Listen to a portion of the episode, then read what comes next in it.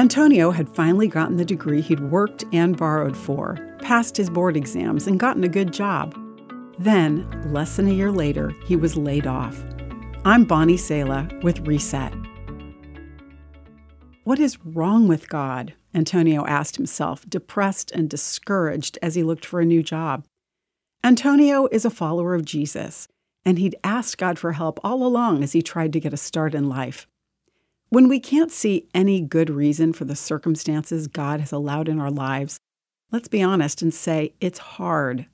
In these times, we have to ask ourselves do we believe what God says about himself or not? When we can't see, we must lean on the truths we know because God has placed them in Scripture. Here are three of those truths. One, God is not surprised by anything that happens in your life.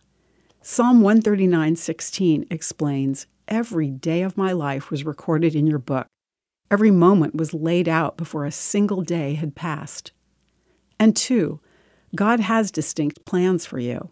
Here's what God said to his people when they had been taken into captivity For I know the plans I have for you. They are plans for good and not for disaster, to give you a future and a hope. 3. God promises to meet your needs.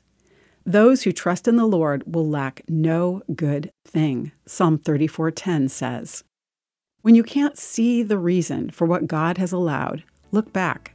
Have you seen God in your life? Thank Him, ask Him for what you need, and then press in hard to what you know. I'm Bonnie Sala with Reset.